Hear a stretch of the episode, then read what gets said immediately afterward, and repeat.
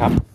จาก CNB นะครับก็เริ่มด้วยตัวเรื่องของการเมืองก่อนนะครับ ก็วันนี้เนี่ยประมาณบ่ายสามโมงเขาก็จะมีการอ่านคำตัดสินของอทางพลเอกประยุทธ์นะครับ พลเอกประยุทธ์นะครับเกี่ยวกับบ้านพักของเขานะครับอันนี้ก็คิดว่ากว่าจะอ่านเสร็จเนี่ยก็คงตลาดปิดไปแล้ว แต่ว่าโดยสรุปแล้วเนี่ยเราคิดว่าคงไม่ได้มีอะไรนะครับพลเอกประยุทธ์ก็คงเป็นนายกต่อไปนะครับทีนี้ถ้าออกมาเป็นเซอร์ไพรส์เนี่ยพลเอกประยุทธ์ถูกปลดอาจจะมี negative surprise ออกมา ก็จะทำให้ตลาดเราเนี่ยดิฟลงมาได้นะครับตกใจจากข่าวนี้ก็เรามองว่าถ้าตลาดตกลงมาจริงๆเนี่ยก็เป็น buy on dip ดีกว่านะครับเพราะว่าเซ็ต target เราเองเนี่ยเราตั้งไว้ที่ประมาณ 1520 based on PE ประมาณ 20 เท่าของปี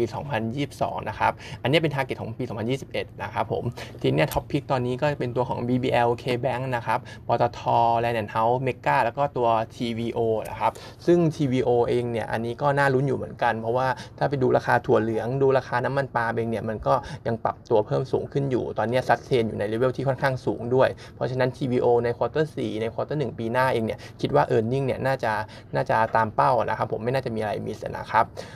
ส่วนเรื่องอื่นๆ เนี่ย ข่าวก็เหมือนว่าตอนนี้ก็มีข่าวที่มันจะ support เรื่องของ sentiment risk on อยู่เยอะอยู่เหมือนกัน เรื่องแรกเองเนี่ยเรื่องของ OECD OECD นะครับเขาก็คาดการเรื่องของ GDP โลกเนี่ยปีนี้จากเดิมที่ติดลบ 4.5 ตอนนี้ก็เหลือประมาณลบ 4.2 แล้วนะครับ เรื่องของ fund flow เองเนี่ยก็ไอ้ดอลลาร์ dollar index เนี่ยมันก็ยังอ่อนลงต่อเนื่อง flow เนี่ยก็ไหลมาทาง emerging market มากขึ้นนะครับ bond yield ก็ดูเหมือนว่าจะบวกมากขึ้นด้วย เพราะฉะนั้นเองเนี่ยก็ทุกอย่างเองเนี่ยก็เหมือนเป็นใจให้ risk on ในส่วนของตลาดหุ้นนะครับส่วนของวัคซีนเองนะครับครับผมเมื่อ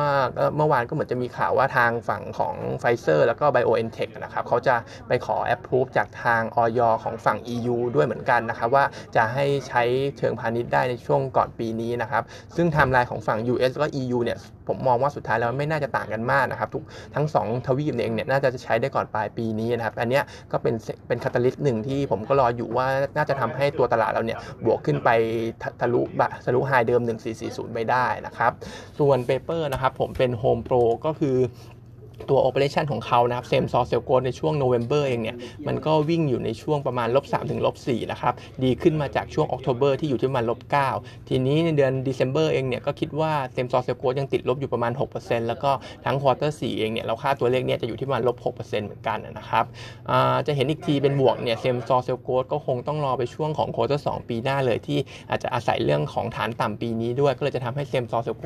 อาจจะเห็นเป็นบวกอีกทีเนี่ยคือปีหน้านะครับส่วน outlook ของสองตัวยอดขายของเขาเองในปีหน้านะครับผมเทียบกับ peer แล้วเนี่ยคิดว่าตัว Home Pro น่าจะ underperform ที่สุด เพราะว่าไอสินค้าพวกไอสินค้าเกี่ยวกับ Home Improvement เองเนี่ยเหมือนว่าถ้าไม่มี pent-up demand แล้วเนี่ยเหมือนจะไม่ค่อยดีเท่าไหร่นะครับผมอ่ามันจะไปไอบวกกับเรื่องของสถานการณ์ที่มันน่าจะคลี่คลายเรื่องโควิดมากขึ้นด้วย คิดว่าพวกแฟชั่นเนี่ยจะกลับมาได้เร็วกว่านะครับเพราะฉะนั้นเองเนี่ยไอตัว Recovery เองเนี่ย Home Pro น่าจะ เป็นตัวที่ underperform นะครับ ส่วนเวียดนามเองนะครับผมก็จะมีไปเปิดสาขาแรกในช่วงของปี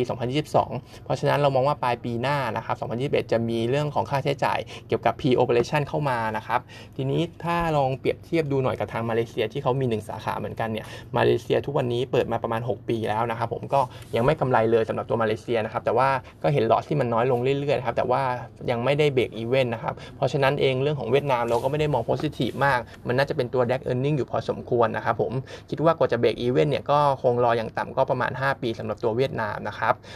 outlook ของ Home Pro เองเนี่ยเรามีการปรับเรื่องของยอดขายลงนะครับผมเลย cut ตัว net profit 3-4%ทีนี้ก็ downgrade ลงมานะครับจากซื้อตอนนี้ให้เป็นถือแทนนะครับผม target price เนี่ย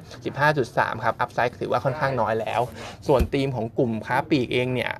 เรามองในเรื่องของ recovery เป็นหลักนะครับก็ตัวที่คาดว่าจะ recovery ได้ดีเนี่ยก็คือตัวของ CRC นะครับแต่ว่าตัว CRC เนี่ยถ้าดูระดับระดับราคาปัจจุบันก็มองว่ามันค่อนข้างจะแพงแล้วนะครับผมคิดว่าตัว e a r n i n g เนี่ยคงตามไม่ทันแล้ว ก็คิดว่าน่าจะรอให้มันดิฟต่ำลงมากว่า 30 บาทเนี่ยลิกรีวอร์ดถึงจะคุ้มที่จะไป invest ตัวของ CRC นะครับส่วน CPO เองเนี่ยก็เป็นอีกตัวหนึ่งที่ valuation ถูกนะครับผมแต่ว่าอาจจะโดน overhang เรื่องของ Tesco Lotus